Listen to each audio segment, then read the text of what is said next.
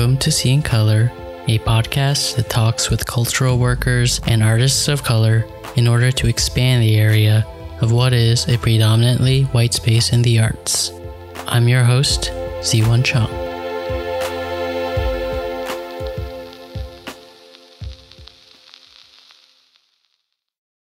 Hey everyone, I hope you're doing well and staying safe.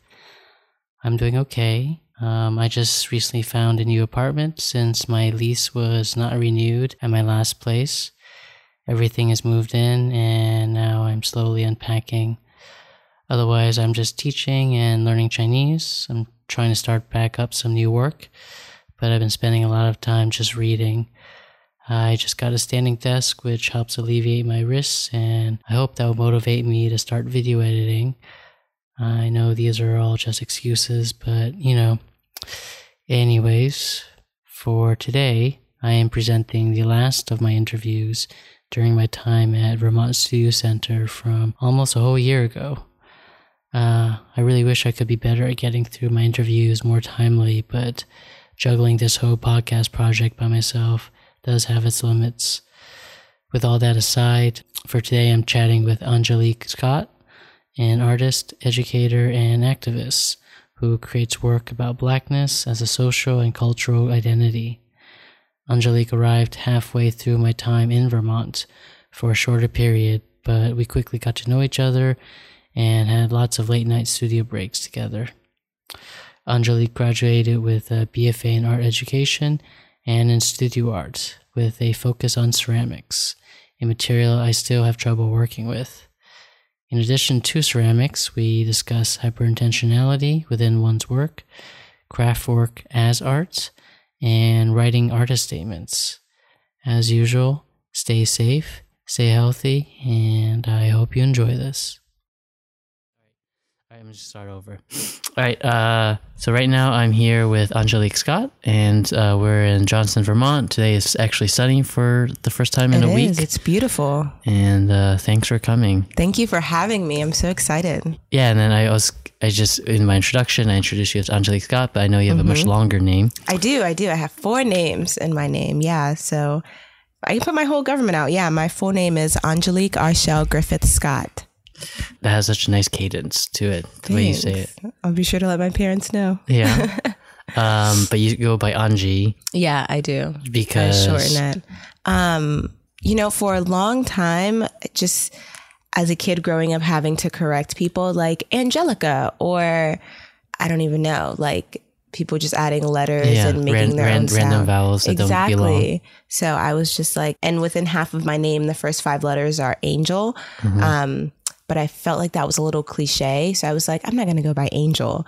Uh, so Anji is that that's like the nickname. That's just Yeah. easier for me and everyone else. Um, but on my artwork and on everything that's like labeled and important, I have my full name Yeah. written out. or um, I interviewed her for I think episode eight, Kilolo. She's a curator, and she is like her her mom was like, you know, they can pronounce Tchaikovsky, they can totally Right. pronounce anything else. Right. And I have to remind myself of that when I introduce myself to people sometimes. Like just because something isn't somebody's like native tongue doesn't mean it should be on you, kind of. Or that, or supercalifragilisticexpialidocious, Right. which is sort of insane that Right, that people have devoted brain cells to remembering that, but Yeah. can't remember someone's name. I used to be able to spell that, so I don't. I know the challenge. I don't think I've ever tried spelling it. Supercal. Yeah. Okay. Um, how's your day been so far? Uh, it's been good. I feel pretty well rested. I've had some long nights here uh, making work, and I usually journal. Like I like I end my day by journaling when I'm when End I'm away from home. hmm Yeah, and just as a way to like reflect on like the day I had, uh, and like uh, store some gems that I that you know revelations that I had. Like after our studio visit, I wrote down a lot of the stuff we talked about. What did I Um, say that stuck out? Uh, I think the biggest thing was just helping me think through actually the different points in my art practice that I've had that have kind of like led to this work uh, was was really awesome because I I haven't been able to like I think it's different when you like think about something and maybe you know something like intrinsically or like over time it's subconscious. Yeah. But when you actually talk to someone and like you're saying it out loud, it becomes like a very real um like feeling and emotion. It's like, oh yeah, that that's exactly how I felt. so I wrote I wrote down some of those things. That's good. I'm glad I could help. Yeah, thank you so much. That was actually uh like a really productive studio visit. Um, Thanks. you know, whereas people just coming in like, "Oh, what are you making? Oh, this is cool. I like that." It was it was really nice to engage in that conversation. Did you engage with other artists doing studio visits or any of the visiting visiting artists coming here? Um, I think I've had some of the other resident artists stop by Yeah. um and kind of like give me their perspective or, you know, just like look at it and tell me their thoughts. Bushra, the visiting writer that was here, she stopped by for my studio for That's a little while. yeah, I really appreciated that. Even though she's not, you know, a visual artist or like a critic or anything, I think that I wish I should have done that. it was it was just really interesting. I mean, she wasn't doing studio visits, but like one night after our conversation, I was like, "Hey, would you just like Yeah. to come and see my work and tell me what you think?" And that was that was really awesome. Yeah. Yeah, so I've had a few people That's in and out. yeah. Do you want to talk a bit about uh, where you grew up, how you got into arts? Yeah, yeah. So um, I've kind of grown up over the East Coast. So I was born in Brooklyn, New York. I lived there for a while with my mom and my dad. But then uh, me and my mom, my dad and his family still live there. My dad is from Barbados. So I am, for my dad, I'm first generation um, Okay. American in their family. Well, me and like all my other first cousins for them. When, when did he immigrate to?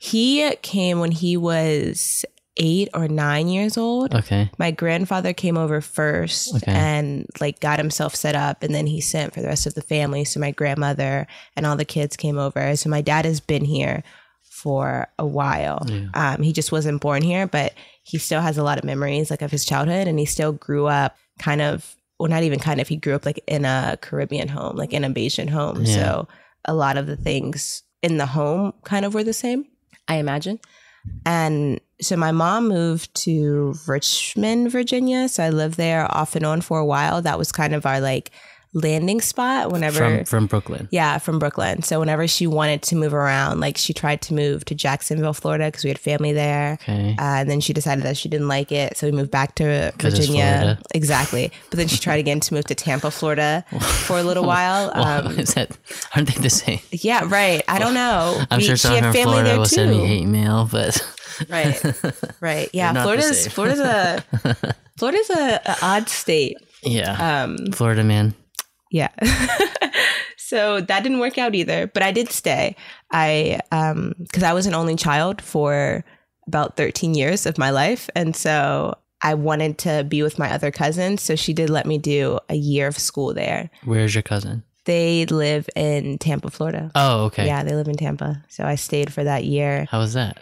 It was it was nice. It was interesting. It was my seventh grade year, and I distinctly remember it because that was the year I got my first kiss. So it was like Uh, like a who, who, who's this person? trademark. Um, I don't talk to them or like keep in contact with them anymore. yeah. I did for a while, and Yeah. it was really like awkward sometimes because I didn't live there. So when I would go to visit my cousins, they kind of knew that I was coming in town, Uh, Yeah. and then yeah, so that was it was really interesting for a few years. Mm. Um, but that was fun, and then we moved back to Richmond, and I did eighth grade, and then I did high school there. High school was interesting because I went to a private school, but like I didn't live near the school, so it Mm. was like. 30 minutes outside of where I lived. And then I went to college there. And then Where'd I just to moved college? to Maryland, Virginia Commonwealth University. How was that? Supposed to be a good top art school. It was. You went to art- you went there for is. art? Yeah, I did. I did. I double majored in art education. So, um, art education and craft and material studies. So I ended up leaving with two BFAs and my teaching license. You left with two BFAs. Yeah, well, they gave me two separate sheets of paper. Okay. So I assume that that means. Uh, yeah, I, I'm not quite. I just, I just, I just wanted to make sure I heard that correctly. yeah, it's really interesting to think about. Everyone says that they're like, what? But I, I double, I did two at the same time. Okay. I- anyway, that's good. um, yeah. Wait, you got a BFA for art education? yes. Okay. That's yeah. interesting. With my teaching license and um, the BFA for craft and material studies. Nice. And so I, my concentration is in clay, but I experimented with woodworking, glass blowing, textiles and fabric. I never did metals. I never got into metals. I'm working with wire now, but not, you know, like enamel. not, not, yeah, not, not like yeah. welding or. I did do welding. Oh, yeah, I took an intro to sculpture class, Yeah. and so I got to work with, which was fun, like bending metal, and Yeah. it's It's hard work. yeah, it is, it is, but it was interesting. I really enjoyed it, which is I use some of those uh, techniques I I learned in my art practice now. So Mm. I guess that intro class worked out for the best. And um, what were your parents' thoughts on you becoming an artist? Were they? What was their background? Did they were they supportive of you growing up in the arts, or They were, and I'm really appreciative because I know that's not a common thing sometimes. Um, especially not immigrant families? right. So my dad, I don't think my dad ever went to college. Okay. Um, he went to trade school. Um, What- so in- in he what? is a contractor. He does everything. He can build a house from the ground up. That's that's useful. He literally remodeled my aunt's home back in Richmond. Um, I have, a storm came through. I have like dreams of like buying my own plot of land and bu- learning how to build a house. Yeah, well, my dad could help you. Yeah. Okay. He really could. Uh, so he he fixes everything from like plumbing to electric work to like fixing roofs, installations, putting up walls. Not Yeah. he could literally do it all. Uh, and my mom is a security officer. She's not a police officer. Thank goodness. I don't know how I feel about that. and where, where um, was she an immigrant too, or she was? No, she was born here. As far as I can tell, her whole family, my whole mom's side of the family, is, is from here. From New York. Yeah, they're from New York, between New York, North Carolina, and Virginia. Okay. Yeah, they're from those places. My great grandmother, um, who is still alive, I'm, I'm really excited. She's 95. Yeah. I think she'll be 96 this It's year. good news for you. Yes, yeah, long life, which Yeah. is which is awesome. Uh, and she is still, I think her mind is fading a little bit, but Yeah. she she remembers things pretty well and pretty vividly. Yeah. Um, to be her age, I was like, that's that's Yeah. pretty amazing. And she's still sassy and feisty, Yeah. and she'll have you laughing and questioning yourself all in the same breath. Um, but yeah, so my parents were really supportive of my art practice. I think they knew that I wanted to do something creative ever since I was younger. You know, as most, I feel like most art kids kind of started at a young age from like painting or like getting into messes or um, Did you say messes? yeah, messes. like I I thought I wanted to be a chef one time because I just loved making things. So Uh-huh. I would always be in the kitchen like putting together these concoctions of food. That that your mom would have to clean up after. Right. Yeah. Yeah. Uh, but she never complained, you know, because sometimes like when money's tight, you're like, you can't just just be in here like wasting food. Yeah. But um, she's always like laughing or like found it really That's- interesting. That's good. It was. It was. She was super supportive. And then every Christmas they brought me easels and Yeah. paints and paint sets. And then I remember one Christmas I thought I wanted to be a fashion designer, so she brought me a sewing machine or bought me a sewing machine. Did you learn how to sew? I did. Yeah. Yeah. I did. I, I sewed a dress. Really? I did. What did the dress look like? Uh, so it was from one of my grandmother's old dresses. So I kind of just took it in to fit my body, Ah. um, and then I cut the sleeves. So it was like a like a floral, like flowy dress at the bottom, and it was tight along Yeah. the waist, and that was really interesting. But they've always been pretty, supportive. I actually only went to private school because my zone school didn't have a good arts program, and my Mm. mother knew that that's what I wanted to do. So Wow. she sent me to to one of the best private schools, and In order for you to do art. yeah, yeah, So you were in Virginia f- for all of high school. all of high school, Okay. yeah. Which I begged to be. I was like, can we please just have? like- you I like Virginia? One high school. I didn't like. I didn't necessarily. I have like a love hate relationship with Virginia. It's a loaded place. It has a lot of history. It has a lot to do, though. I think like it's really close to the mountains. If you want to go hiking, they have festivals all the time in Richmond.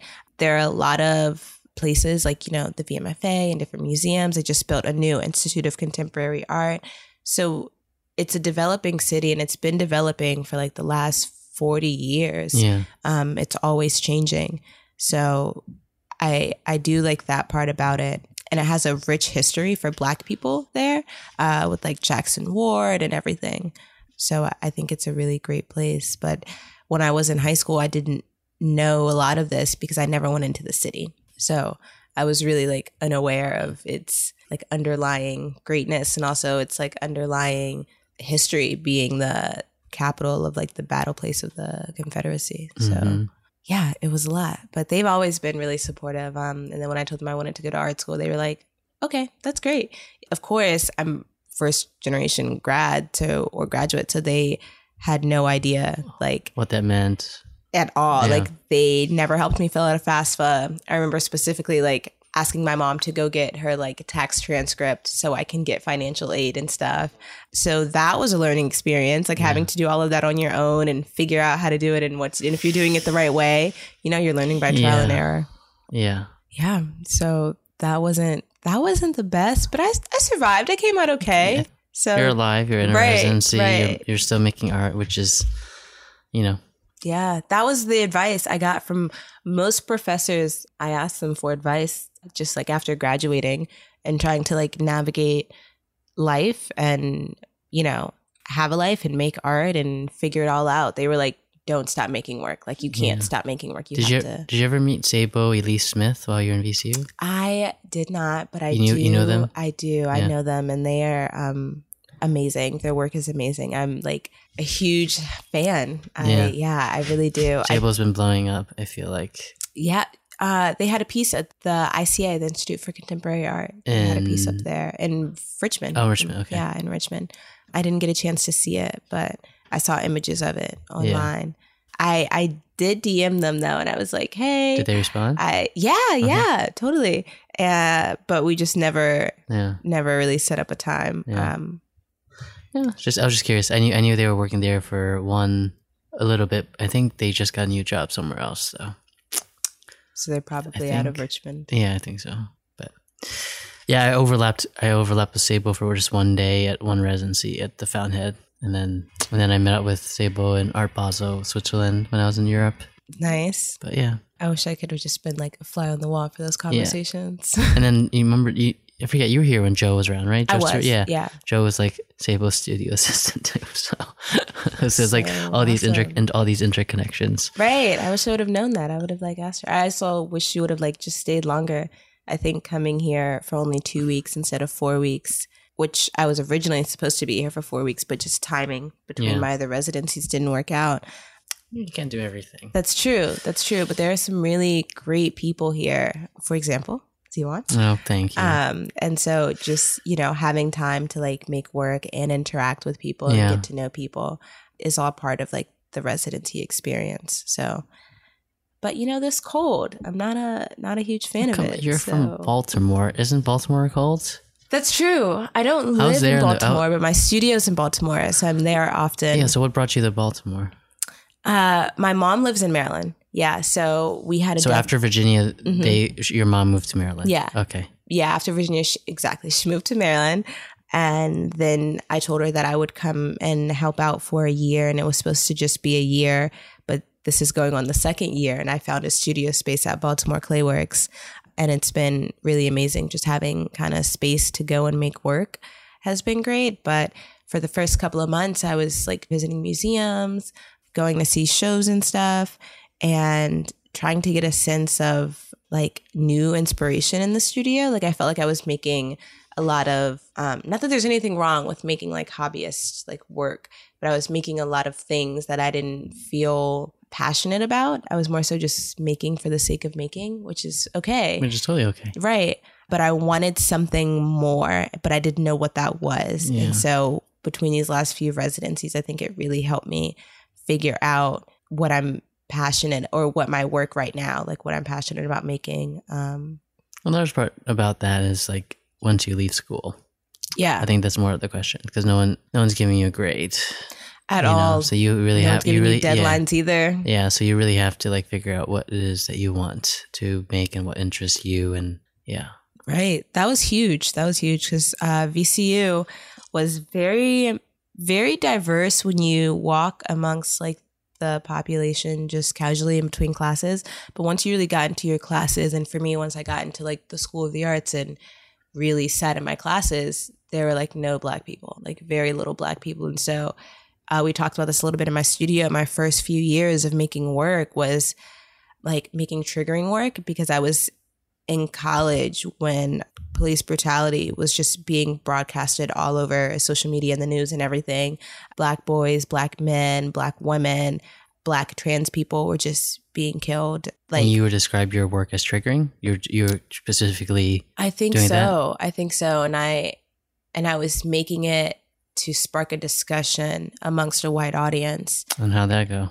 Oh, they were quiet. They didn't want to talk. Like, did not want to talk about race, like silence. What, and- what, what, was their, what was their excuse? What was their? I think it was a wave of things. I think it was I don't know how, so I don't want to say the wrong thing. And then I think it was a little bit of um yeah, I don't want to talk about it in general. Yeah. Um or this makes me uncomfortable. yeah. I think it was a range of things which for me didn't do me any good Yeah. because I I didn't know if I was making terrible work or if I was making Yeah. quality work or even what quality work means. You know, I didn't I didn't know because no one was saying anything besides Yeah. my professor, which I take most opinions with a grain of salt. So I was like, Were the professors helpful? They were. My professor was really helpful. Um, I had a few while I was there. Uh, Blair Clemo being my main professor in ceramics, um, who, as a professor, for me, I think that the way he taught me evolved over the years, having him for so many years. Mhm. So I think how he may have taught me as a freshman, sophomore in college wasn't how he taught me as like a junior, Ah. senior, graduating Right. um, the more he got to know my work and got to know me as like an artist and he became more like a mentor and a peer. yeah, yeah. something like that um, and really made me question a lot of the decisions of my work and really made me think critically about like what i'm making work about hmm um, and making sure that i don't lose my voice in my work because since i do make work about blackness making sure that like my voice still comes through because there's a lot of work about blackness so what what is really specific about like what i have to say about that so making sure that that still shows through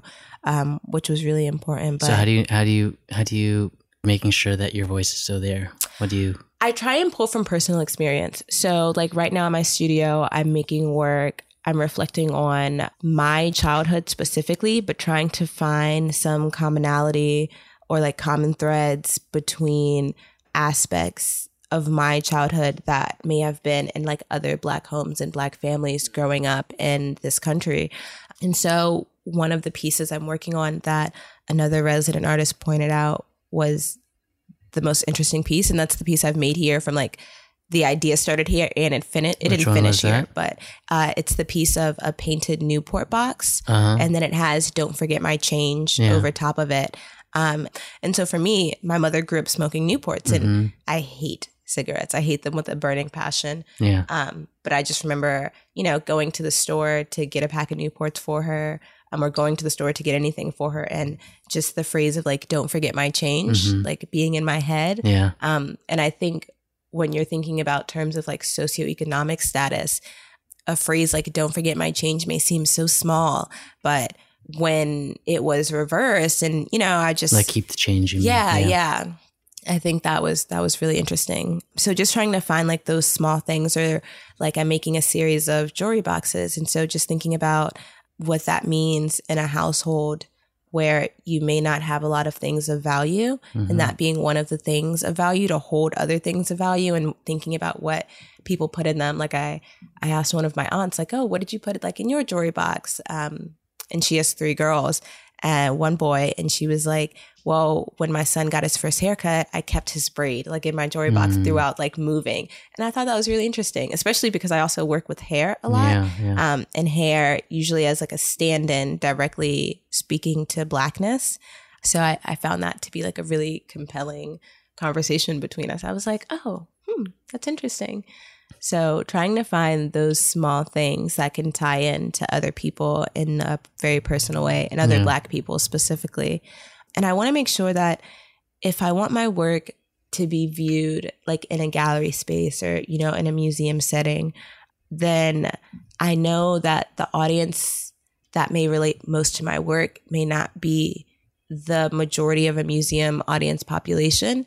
And so I, I'm really conscious in the ways that I'm putting work about blackness on view, Mhm. you know, like Yeah. falling in, I don't want to fall into like like the white gaze of things. You know, when people Yeah. can't relate to something, the way they look at something, they pull it from their own personal experience. yeah. And so, for example, like in college when I would make work, people would because they knew what I used to make work about or what like my work is, they would be like, "Oh, you know, I really see like a slave pole or like a whipping post." I'm like, "Really?" That's what you see. That has nothing to do with this. Um, so really making sure that I'm super intentional and direct Yeah. when I'm putting my work on view like that. Yeah. Though, and I love when people of color feel seen, Yeah. like that, that feeling, you know, because I like I'm a person like I'm a black person, so I love when I feel seen Yeah. and and I'm in an institution that's white, you know, or that's like historically left black people out or kept black people out, um, you know. So to to see that is like okay, Yeah. you know, that's that's nice. Even if it's just just like a small piece or like a small thing or just one thing, you know. By small, I don't mean like size. I mean just like one amongst the many. Yeah. That's still one is still just like okay, Yeah. even though it shouldn't be like that. You know, Yeah. it should be many amongst many Yeah. And what are you working on right now in terms of your your? work that I'm making Yeah, in yeah. the studio. Yeah, so, So you briefly talked um, about the Newports. yeah. Um, so I'm making these like paintings that are flat but that have perspective. And again, I'm not a painter, so I'm hoping saying all this right. But then I'm layering words in braids on top of that Yeah. from phrases throughout my childhood. I'm working on this series of jewelry boxes. I just made my first piece, which I didn't consider to be a prototype, but then it cracked in the kiln, and I was like, this can't. This can't be the end stage for this work. so Yeah, I think. I'm just going to make a series. Um, and when I had the visiting artist Bushra come to my or visiting writer come to my studio, she was like, "Yeah, I can I can totally see you making this and maybe dedicating it to like different people in your family." Yeah. So I thought that was really great. I'm working on some wall pieces. I think I'm interested in the idea of ceramics being taken off of a table or a pedestal and put onto a wall. Yeah. So I'm interested in thinking about I'm interested in thinking about ways to kind of work through that.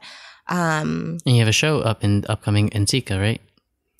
I do. Yeah, it's I don't Or know if it's I would call changed? it a show. No, Okay. no, it hasn't changed. I just don't Oh. know if I would call it a show. I have I guess I'm taking over a window space of a gallery. It's fine. So I, mean, guess it is a show. It's I had a show in the window display of the Andy Warhol Museum. So Yeah, so yeah, I I'm, do. call- I'm calling that a show. uh, which I'm excited about, which is great because I get to display these pieces. I'm also I'm interested in pulling pieces. So I made these two like the ritualistic pieces you saw, like the bowl with the hair that's woven around the top of it, and this like libation pitcher. I'm interested in thinking about things that were natural to me, but maybe trying to think about its origin. So, in making these pieces, you know, I've been looking up libation or like different ceremonies from different cultures, from different countries within uh, the continent of Africa, within India, and different places, and kind of tying that into what I already know. Yeah. You know, like, and this is, I don't know if this is the best comparison, but like when I go home,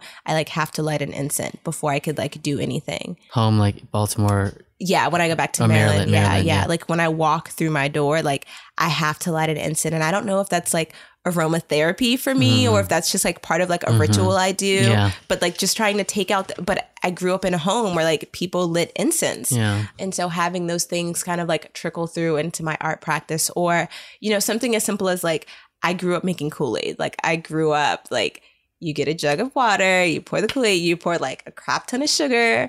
And so thinking about those things in terms of like people in other cultures or other parts of the world that I'm tied that I'm tied through through like this association of blackness, you know, and like these global commonalities and struggles we all deal with, like trying to tie that into my work. So that's why I I also have like aspects of like bamboo earrings because Mm. I grew up wearing those and like other black girls who looked like me grew up wearing those. Um Yeah, you're talking about that. yeah. Yeah. or having, you know, like the the gold accessories you clip onto your braids, you know, pulling those out and having like a large crown on the top of like this picture. Uh just became really easy ways for me to just pull out those little details that I feel like don't necessarily define my experience, but I, I think they engage more with my experience of being like African American, you know, Yeah. like and like being Afro Caribbean Yeah. and stuff like that. So that's what I'm currently focused on. And I think that I have another mentor, uh, Jamea Richmond Edwards, who is another really great artist. Um, she had a piece up for, well, she's had a piece up like a bunch of places, but um, I know most people know like Refinery 29 and like their work. And so she did like a interactive installation there, which was pretty amazing. Like Mm. it was so awesome. Like huge fan of her. I really love her. And so she was just really encouraging me to think about the things I already know. You know, like you can be an expert on your own experience because no one has lived your experience. Yeah. So no one can tell you anything different than that.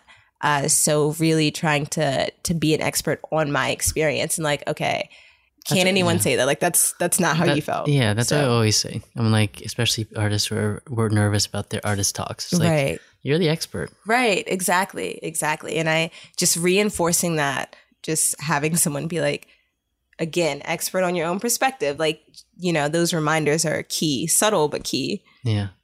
Um, so that's where my art practice is now, working on making these functional and sculptural objects.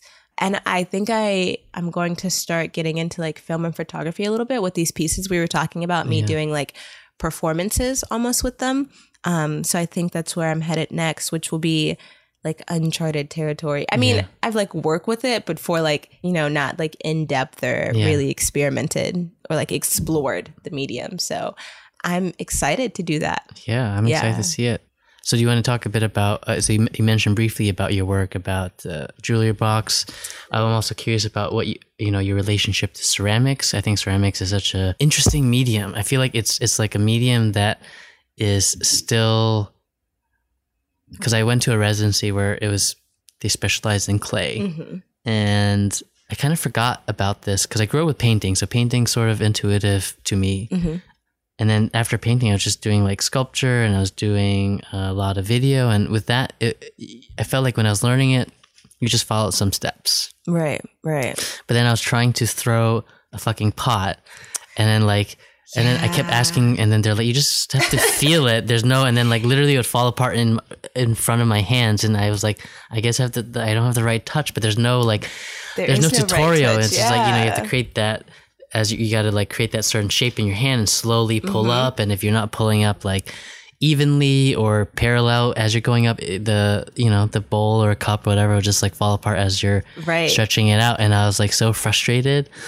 Yeah, But it was you like- have it- to be centered to, Yeah, to yeah. throw. And I know it's kind of like cliche, but you really do. Clay is whatever energy um, you put into the piece is the energy you're going to get out. Yeah. That's the advice that I got when I was figuring out clay in high school. And I thought Um, also like the putting it inside the kiln, it felt like a magic box. Because like because your piece could just blow up. It could. right? And like It could and- vanish. Yeah, it could vanish. Yeah, yeah. And so like you put all this, and then it felt like it was this magic box that you just put it in, and you just like cross your fingers that Hope for the best. hope for the best Yeah. that it'll come out. And I was just like, there's it was there was like this sort of magical moment that I hadn't experienced for a while in terms of like making. hmm I I had a piece crack here, which the kiln is it has a mind of its own. You know, you can only do but so much, and then the rest is left up to just like the way things work. Yeah. So my my background in clay. So I started with clay just because it felt the same way I guess painting is like intuitive for you. That's how clay felt for me. Not that I was good at it when I first started, but I think I've always like I I tried painting, I tried all these different mediums, and I think I yeah, just you hate on. painting. The- I do. Our entire studio visit that I, I did, do. you were just complaining. Yeah, I'm not a painter, and I have to paint, you know, because the piece calls for something to be rendered, and I I had to paint that. But um, yeah, painting is not my first love. It, it's not any love unless I can, you know, like mindlessly paint. That that's cool. Um, clay just became so. It was for well, I think the first part was it was childlike, right? Like it, it reminded me of Play-Doh, where I could like Hmm. think of something, squeeze my hands, and make something Yeah. and that was that was pretty intuitive and i think the second part of it was i think i had more freedom with clay i could make these three-dimensional objects um, that weren't flat that had shape that had body and i think visually that was just really attractive to me i was like wow you know it was like a whole new world of what i could do so clay just kind of became my like concentration and then I met a really wonderful artist, um, Khalil Robert Irving, a few years ago At in. Miami. No, in Oh, Miami. What yeah. were you doing in Miami? Um, Art Basel. oh, Yeah. Uh, and so he really challenged me on the way I was thinking about my identity as an artist. And what did you he say? Or wait, did you meet with him, or you ju- he just saw the work? oh, I met with him. Okay, Yeah, yeah. Well, I met him when I met his work. Okay, yeah, yeah. He was he was like at the booth. Yeah, Okay, yeah, Uh, in the convention center. But then outside of that, we've hung out, and he was just like, you know, your practice could expand beyond your materials. So, in thinking of your terms, in thinking of yourself in terms as being like a ceramicist or a potter, you can limit yourself that way Mm. and into the other materials you can invite into your art practice. And so here it's been really interesting because there's no wheel. So I can't throw. So I, I have to hand build things or figure out other materials to use Mhm. for things. So it's been challenging in that way. But I I used other materials before, so it wasn't like a new thing. It was Mhm. just like a new space for it. And so um, which I think has been a really interesting way of shifting the focus of like my work. Like everything doesn't have to be made out of Yeah. clay, and that's that's fine. That's okay. So that was that was a really uh, great like turning point, and I guess conversation, just like in a very small way. But I would define, you know, my art practice. I'm just going to like read this blurb. Uh, but I create work about Blackness as a social and cultural identity. The objects I create are influenced by how I, as a woman of color, navigate through society struggling with overwhelming feelings regarding identity, family, and community. Through ceramics and other materials, I visually express the significance and prosperity of this unique experience. Um, my studio practice comprises both functional and sculptural ceramic objects that communicate and facilitate critical discourse with my audience. And I think currently I'm focused on creating a new body of work reflective of my experiences uh, from childhood into present, and that invite my audience to like to engage. I feel like in a, a vital dialogue about contemporary issues regarding race and culture. Um, so that's I guess like a little like blanket blurb Yeah. about my work. Mhm. 10 one minute pitch, 10 second pitch. Yeah, yeah, like a like an elevator pitch. Yeah. that's that's what I would consider my work right now, and it took me a, a while to kind of get to that language to talk about my work. It's hard. to It me. Yeah. I'm, I'm, I'm always like rewriting it and yeah. I don't even know how that that had to be like the tenth time or something, and then Oh. after getting like other people to proofread and be like, "Do you see this in my work?" You know, because when you're writing and what people see can be Yeah. disconnected. So No, it took me a long time. I don't yeah. think it ever ends. I think it's just Well, it ends, reinventing well, it, it. it ends once you're like famous and that doesn't actually matter what you say. That's true. Which I don't know. That I don't know if that's I don't know if that's good or not. I feel like you might be in some level dead at that point. Right. But I don't know. Yeah. Um the pressure of it you know the pressure like like when you make it to to do you then get to create the work that you want to make do you get to have the like the freedom and the agency to keep experimenting or do you make the work that like collectors want to buy and Yeah. people know you know like that. That that's an issue that's a real issue for people so yeah. glad i don't have those problems yet Yeah. it's really cool but yeah ceramics just was my first love and then uh, i have a really great mentor sonya clark who works with hair and beading and um, She's also an artist. she's also an artist she's a, a wonderful artist she's I- wonderful would be like an understatement like i don't know what what like the incredible I Mhm. just don't think it like lives up to like how I I feel about her. But she's she's amazing. She just finished actually the um the Black Rock Kehinde Wiley residency in, in Oh Senegal. yeah, he, yeah. He just opened that up right Mhm. recently. Yeah. Oh, that's great. Like this was like the inaugural and year how, for how it. is that? What did she say? Uh, I didn't. I I think I emailed her while she was there, Yeah. but from her like social media um presence, she seems like she's had a really wonderful It's time. always, it always looks better than it is. Right. she i think she had an amazing time though. i mean i also think she finds she finds amazing moments in anything yeah. she goes yeah. to Yeah. uh so she's a textile artist but she works with hair she's an artist but she works with textiles and beading and Yeah. hair and fabric and so she was the chair of uh, vcu crafts when i was at undergrad Oh, nice. um and so she was also the only like other black person on the floor so but she's a chair. yeah That's great. yeah, which was awesome. A lot of the chairs were black. They're they're not there anymore. Um, but I remember the first time meeting her, I like went up to her hyperventilating, and I was like, she was like, "What's your name?" and I was like, "Oh yeah, that's right." Um, but she's been an amazing uh, mentor for me, and really encouraged me to think about hair in all these dynamic ways. Yeah. And so to bring a little bit of that into my art practice. How how did she um show you that or talk to you about that? Well, one way was like through her work. Mm. Like I remember um, writing a paper on her for one of my art education classes um, about her work, and she did this really beautiful project called the Hair Project, and she had black salon women Yeah. who like braid hair. I don't, I forget like what the the term is called. Like when you work in a salon.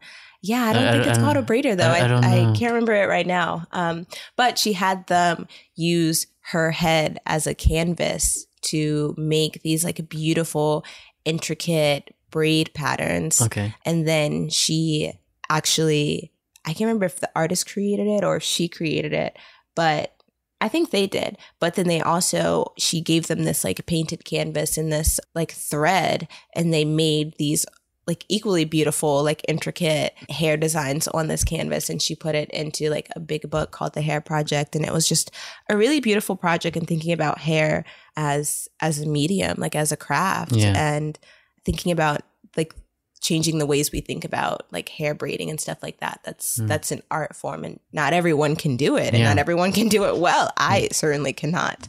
Um and so that that was like wow, you know, and thinking and thinking about that, changing the ways we think about people who are artists Yeah. was was really great and like what we think of art as. Yeah.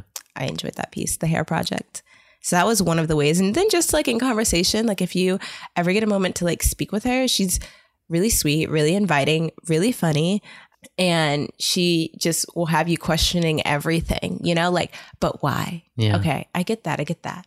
But why? Or like, Yeah. what does that do? Or this and that. And I'm like, wow, okay. You know, you think you have like a Yeah. well thought through idea and Yeah. then you bring it to somebody and they completely dissect it. And now you have like, you leave. I always left with homework. Like, even if it was just a simple, she's eating lunch, I want to stop in. It's like, I leave with homework, I leave with artists to research, I leave with work to research, things to watch, things to listen to which Yeah. is great. You want someone like that who's gonna who's gonna push you. And Yeah. I've been really lucky and blessed to kind of have those people in all of these spaces. It's been awesome. yeah. Yeah. Yeah. We all need those mentors, I think. yeah, especially after college. I you know, because you don't know what it's like after college until you're living in it. Like I know the stories of people telling me and stuff like that, but until you're in it and experience it, you really don't know what it's like to maintain an art practice when you don't have you know you have to yeah you Yeah. have to seek out those things and those people you can't just like make something and put it up and expect people to talk about it Yeah. so or care about it or anything Yeah. I always, yeah. I always think not, not, not everyone needs to go to grad school. It's sort of a, yeah, weird thing. But if you do, you should always take like at least a year. I took four years. this off. is my second this is going on my second year Yeah. i'm thinking about applying next year but the thing is i refuse to pay for an mfa program Yeah. like i Where would you want to go? I don't know, but I know that I want to go to a place. I don't care if it's big or small, public or private. That doesn't really matter to me anymore. I want to go to a place that has like quality professors, like good mentors who are researching in their own practice, who Yeah. are showing work, um, but who also are like good teachers. Yeah. You know, like the stature of a person doesn't mean that they can teach me really Yeah. well or that they can help me in my own art practice just because they're good at their own art practice. So I want to go to a place that has, you know, teachers who have taught to people. Yeah. Um, and you can see that like they've been not not even like instrumental, but just like a great voice to have. Yeah. And I want to go to a place where I can do something interdisciplinary. So I'm really big on like community engagement because Yeah. my work focuses on community. So I want people to be able to kind of not even just engage, but like help me in part of like the art making process. Yeah. So thinking about a place that has like easy access to communities, you know, like it's not something I have to like take like a 30 minute bus ride to or anything like that.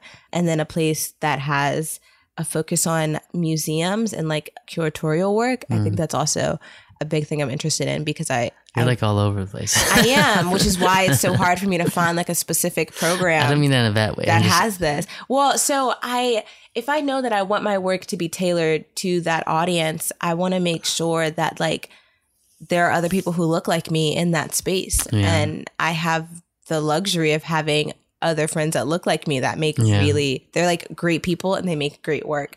And so if I if I have a chance to also like shine a spotlight on them, then I want to be able to do that. yeah. So, you know, breaking down the way museums put up shows and like how they select people and stuff like that. Yeah. That I'm really interested in, in like the curatorial part of that. And then of course like a place with a good studio, you know? Like I want to work with Yeah. clay, I want to work with welding, I want to work with beadwork. So finding a space that has All those that places are closing. that lets me It seems like most art schools are closing those down I know. making I like art fab spaces and yeah. electronics and yeah. Yeah, electronics is huge and I I still don't even know how to use Photoshop. So I am so far behind. Like I don't know what I'm going to do in the next 5 years.